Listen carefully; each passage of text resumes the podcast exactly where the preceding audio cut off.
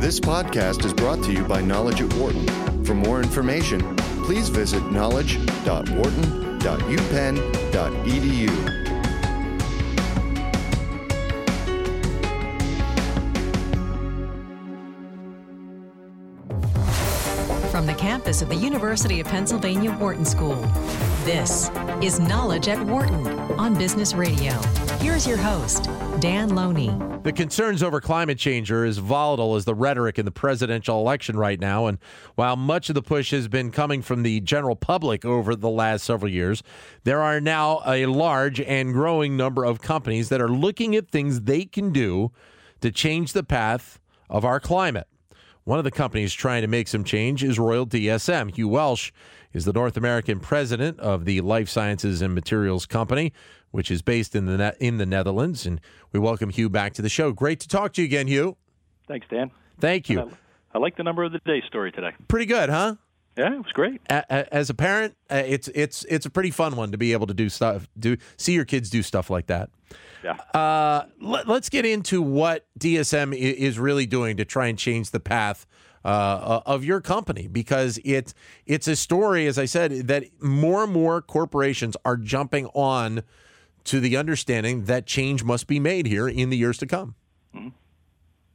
Yeah, I mean, for DSM, I think we're in a unique position to, to tell that story. The acronym DSM actually stands for Dutch State Mining. And we started out as a coal mining company in 1904 in the Netherlands. And today we're, we're essentially in every business there is except coal mining, uh, Right. having transformed our portfolio over the years.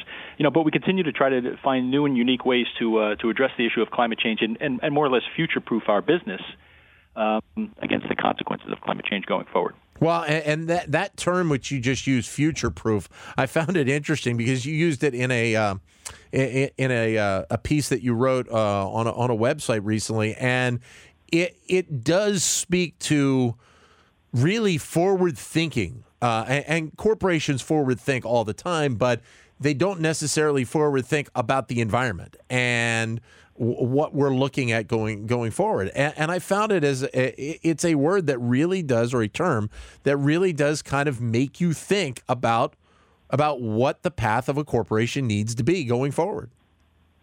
Yeah, and it's one that, that you know I think resonates across our entire operations and our strategy. I mean, all the way to the work we do with investor relations.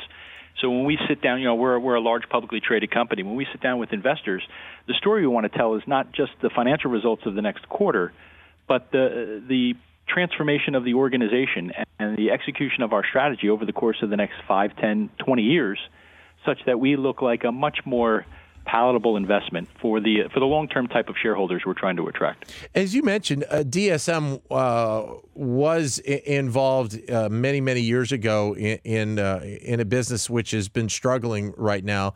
Uh, what is the pushback that you get from companies like coal companies these days? Because they are seemingly still kind of on times blocking the path of of, of trying to push forward a lot of uh, of opportunity to to change the climate of this world.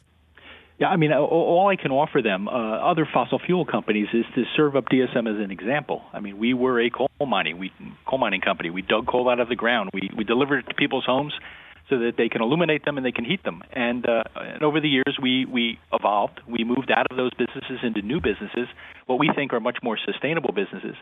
And you know, we try to encourage the, the the coal companies today who are struggling mightily in the, in their existing business case to make a similar transformation. Is it is it a good sign for you? And, and obviously, the, the work that, that your company is doing is great. But even here uh, in the United States, a company that is well known as as Exxon has is making their statements about about energy going forward and carbon pricing, and and, and in some respects, jumping on board to uh, to a conversation that needs to be had. Yeah, it is encouraging to hear that rhetoric, but we, we would also like to see maybe a move away from just rhetoric Yeah. to dealing with remedies and, and in some respects remuneration. You know, it's encouraging to me to see companies like Royal Dutch Shell, you know, large fossil fuel companies begin to tie some of these incentives for their executives not just to financial results but to sustainability results. And to me, that's a real indicator of um, a genuine intent to begin that transformation process. And and that's something that that uh, that DSM does in terms of tying compensation to uh, sustainability goals and and actually getting things done. Correct. Uh, correct. We started with, with tying our executives' bonuses, 50% of their annual bonuses and 50% of their, their stock options, to sustainability goals in 2010. And and we made that decision because we realized that we needed to move beyond just rhetoric, and, and by tying uh, the reaching of these goals to, to executives' money, we knew we would get immediate behavioral change, and that would cascade down through the organization. And, and we've seen that. We've seen that over the past five years. We've been very successful in meeting our sustainability targets, and um, and coming up with new and, and innovative ways to do business um, that offer solutions not just, of course, to DSM, but to our customers. You're listening to Knowledge at Wharton here on Sirius XM 111 Business Radio, powered by the Wharton School. Dan Loney here in our studio in Philadelphia. On the phone with us is Hugh Welsh, who is the North American president of uh, of Royal DSM, who which is a, a, life science and materials company. We're talking about some of the efforts that they are making to help improve uh, the climate here in the United States and around the globe. Uh, talking about carbon pricing, uh, green initiatives and a variety of different other areas. If you would like to join in the conversation, you are more than welcome to do so. The number to give us a call is 844 Wharton, 844 942 7866. 844 942 7866. Or if you'd like, you can send us a comment via Twitter, either at BizRadio111 or my Twitter account, which is at DanLoney21. Hugh, the, the, the push, as I said, a lot of it has come from the general public uh, in, in, the last 10 to 15 years.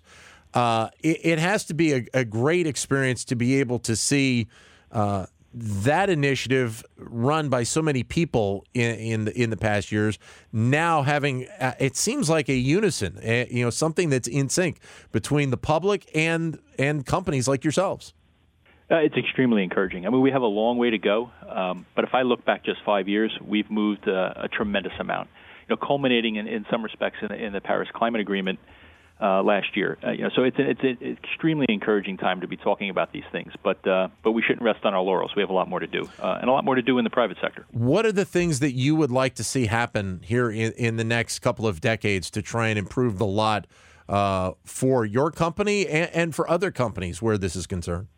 Uh, I mean, one thing I think we need, and it's fairly provocative here in the United States, is a price on carbon. Um, you know, the use of fossil fuels, the use of, of, of carbon-based materials to produce um, products, uh, you know, has had an impact on, on climate change. And, and rather than passing that liability on to our children and grandchildren, I think it's very important that this generation accept responsibility for that and, and bear the cost for that. And that can come with a price on carbon. Um, I think we'll see an acceleration away from uh, climate change uh, inducing uh, gases and emissions if we put a price on carbon and we can move more to renewable energy and make those renewable energy sources like solar, like wind, like biofuels um, more competitive. Uh, so that's one of the things I'd love to see is a, is a price on carbon. Is that a, is that a good possibility in your mind in the years to come? Oh, absolutely so. I think we're already seeing uh, some early work in, in California and in Quebec uh, with the carbon trading system. I think we've heard the Chinese already mentioned they're going to have a price on carbon. Uh, my boss, the CEO of DSM, is working uh, diligently on the Carbon Pricing Leadership Coalition as part of the World Bank mm-hmm. to try to set some policies on a global basis with respect to a price on carbon. So, so I think we uh, we will see that in the not too distant future. And I think an indication of that is uh, a lot of companies like DSM are imposing upon themselves today an internal price on carbon when they're doing an evaluation on capex projects or large scale investments. Which is what for your company? Uh, 50 euros a ton. So what does that then uh, for people that uh, you know hear that number? What does that play out in terms of a, of an annual cost on DSM over the course of a year? Yeah, I mean, what, what it does is it makes us look at large-scale capital projects where we're going to deploy a, a, a large amount of capital, either to yep. build a new plant or work on a new incentive. It, it imposes that price there so that we're not caught off guard 5, 10, 15 years down the road sure. during the natural life of a plant with a plant that can't compete in a world with a price on carbon. 844 942 7866 is the number to give us a call. Hugh Welsh, uh, North American president of uh, DSM, joining us on the show. Uh, as I mentioned, this is uh, one of those topics that probably should be discussed more during the uh, during the presidential race, and it's really not. And from the, as happy as you are to see that that that joining between the public and and private sector uh, on trying to tackle this. Is it a little disappointing that it's not more of an issue and, and brought up on, on a more consistent basis in the election cycle and and, and realistically uh, in Washington D.C. in general? It, it is it is more than a little disappointing. Um, I, I think the, the the issue around climate change, the recognition of climate change as a serious issue, is as you mentioned, well received in both the, the general public as well as in the political class. But when you look at some of the platforms for the major political parties, they're really not including issues like a price on carbon or um, general and material work towards mitigating climate change. Uh, I, would like to see more tangible results. Maybe that's the businessman in me and less yeah. of the politician in me. And it can be a little frustrating, you know, being in Washington from time to time and on Capitol Hill, um, running across the folks from companies who uh, have the rhetoric uh, of climate change mitigation and are lobbying against every bill that comes down um, that's geared towards mitigating climate change.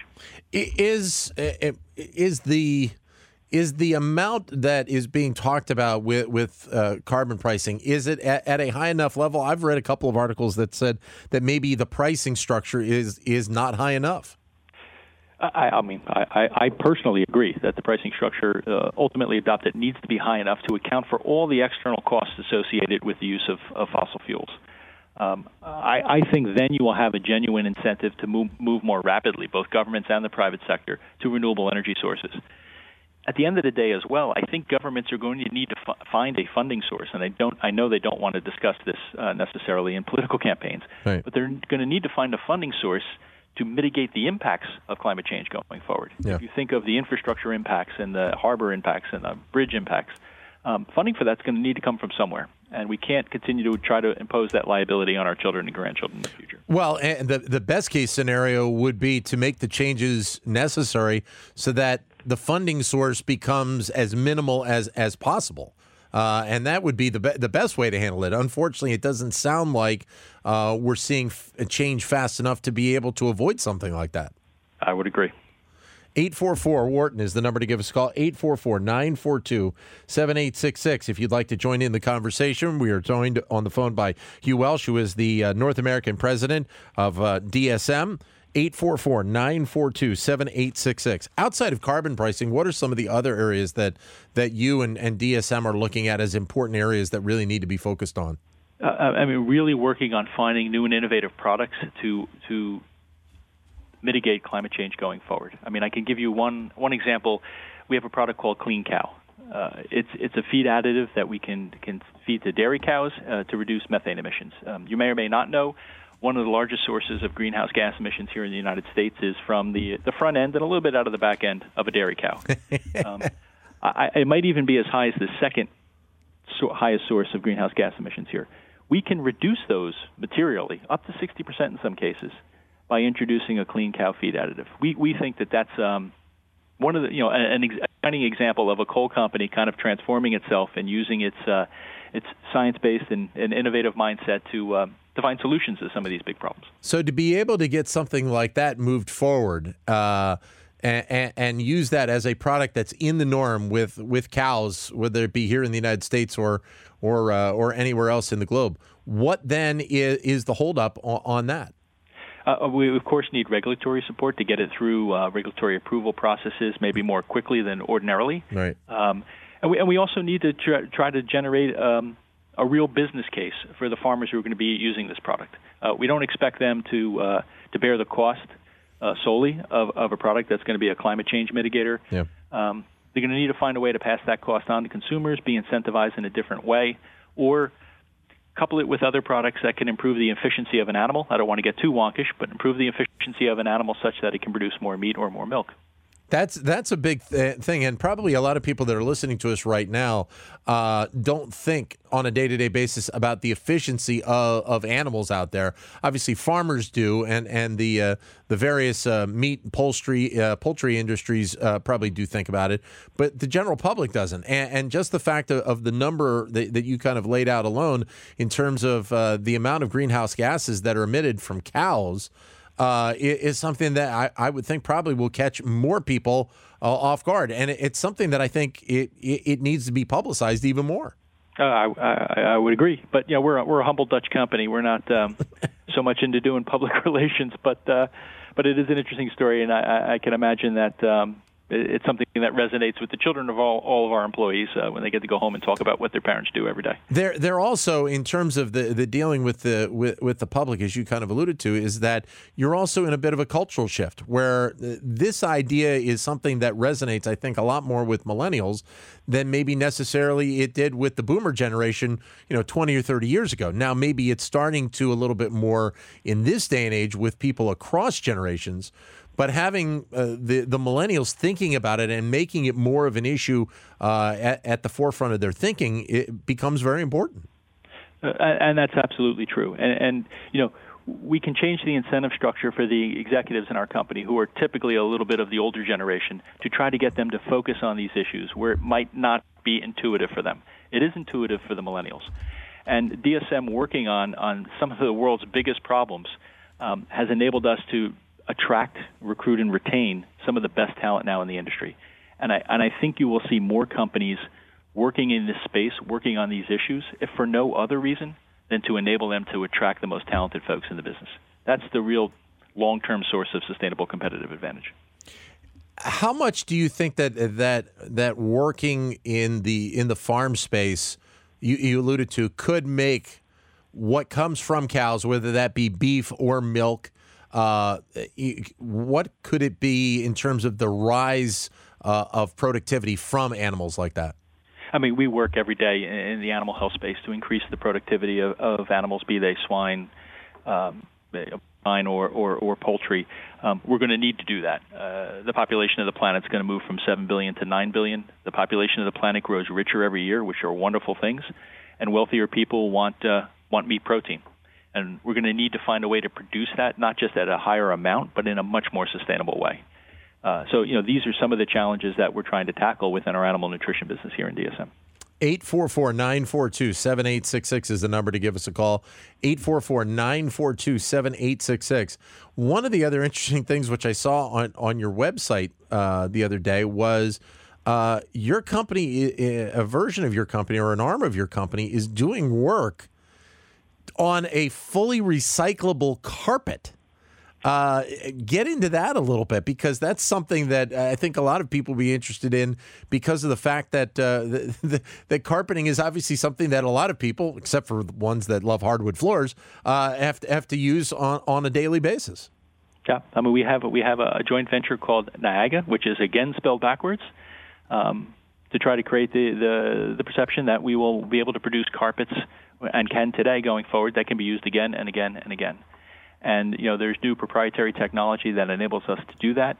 Uh, and this, you know, w- within DSM is is really an application of, of what we would refer to as, as circular economic principles.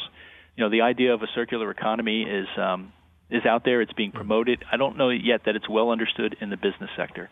And Niaga is a perfect example of, of the circular economy. Rather than uh, the linear economy where you would produce carpet and take it out and throw it in, in, a, in a landfill, here we would produce carpet, maybe sell it to somebody, maybe lease it to somebody. Come pick it up, refurbish it, it gets, it gets put back into the system again. Um, a much more sustainable way to do business, and, and going forward, we a much more profitable way to do business. What other green initiatives are, are, are is DSM looking at as well right now? A whole host of initiatives with respect to non-solvent-based floor coatings or you know, using some of our high tensile strength fiber technology to produce more sustainable nets for the aquaculture business, or you know, high strength, high heat resistant plastics that can be used in an automobile manifolds and, and automobiles generally to reduce their weight and increase their fuel efficiency. Um, across the spectrum of our different businesses, I think you will find sustainability initiatives not just as um, as engagement or public relations issues, but really the core strategic drivers for, for much of the innovation work that we're doing. Um, you know, we, we want to going forward be seen as a company that doesn't necessarily just produce products. Right. We produce solutions for many of our customers. As this continues on, the collaborations that you have with uh, other companies and and other sectors out there becomes more important, especially if they are. I would guess if they're ones that maybe they're companies that that hadn't been on board as much in the past, and and them understanding how important this is. Uh, yeah, yeah, and, and when, yeah, as you mentioned earlier, some of the consuming public, this is very much top of mind today. So if you're in a branded business or in a retail business, I'm, I'm certain that you're feeling some of the pressures from your customers to change the way that you do business, and you're going to look down your supply chain to, co- to companies like DSM. Um, we think we're fairly well positioned relative to our peers to meet the increasing demands of those uh, branded and retail uh, customers to to help them become more sustainable going forward. Is there is there a segment out there right now that that cannot benefit from thinking about sustainability efforts uh, these days? Because I, I, I realistically believe that pretty much every sector out there can benefit from it one way or another. Yeah, I, I can't imagine that that there is, Dan. I mean, DSM, Dutch State Mines, coal mining company, has now evolved itself into you know not just a thought leader but a business leader in the space of creating sustainable solutions. You know, we, we once dug coal out of the ground, and today we're seen as, uh, you know, a leader, for example, in renewable energy, where we can produce cellulosic ethanol or solar energy. Um, I, I think, you know, it, that stands as a great example to anybody in any industry that such a transformation is possible and uh, and profitable in your mind, and and look, if you can answer this question, great. If you, if you can, I understand. In your mind, why why would a coal company in this day and age continue to fight the fight uh, of of trying to push forward the need for just massive amounts of coal being pushed and being pulled out of out of the ground these days? Yeah, I, I, I can only say that it's got to be a lack of imagination. That it is not a sustainable business. I can't imagine that anybody in that business feels that it's sustain, a sustainable business, either from a from a climate perspective as well as a business perspective. Right. You would hope that they would begin to to move as rapidly as possible to evolving away from that and deploying their assets in a different way. Um, again, we were a coal company, now we're a food company. We were a coal company, now we're a clean energy company. We're a coal company, now we're a you know sustainable plastics company. Um, the transformation is possible. Is it your hope, and, and, I'll even take it to the level of expectation that whoever becomes president uh, when we roll through November here, that that thinking about sustainability issues, carbon pricing, green initiatives will be on the forefront of that person's mind? I very much hope so. I mean, we've had a good relationship thus far with the with the Obama administration, and the rhetoric is is fantastic. Um, we'd love to see more support uh, from from the executive branch today with respect to things like the renewable fuel standard here in the U.S. and, and some other policy initiatives. Um, but we're hoping that you know a lot of the, the rhetoric and emotion and energy that's been created around sustainability and particularly around renewable energy will be picked up by the next administration, uh, be it Republican or Democrat, and we get much more granular going forward in trying to create um, not just a solution to these big problems, but genuine competitive advantage for the United States of America. How important do you think the Paris Accord will be going forward for the for the globe? Uh, extremely important. I mean, it's uh, how unique is it to have so many different countries from around the world coming together to agree on anything, much less uh, tackling some of the challenges with respect to avoiding 2C in, in, in, temperature increase. With, without the U.S. and, and China making the statements that they did uh, eh, for the Paris Accord, uh, does this does this realistically get pushed forward as much as it has right now? No, that would be impossible. I mean, without the two largest emitters committing to make material changes, yeah. um, the rest would be nice, but it would not be uh, actionable.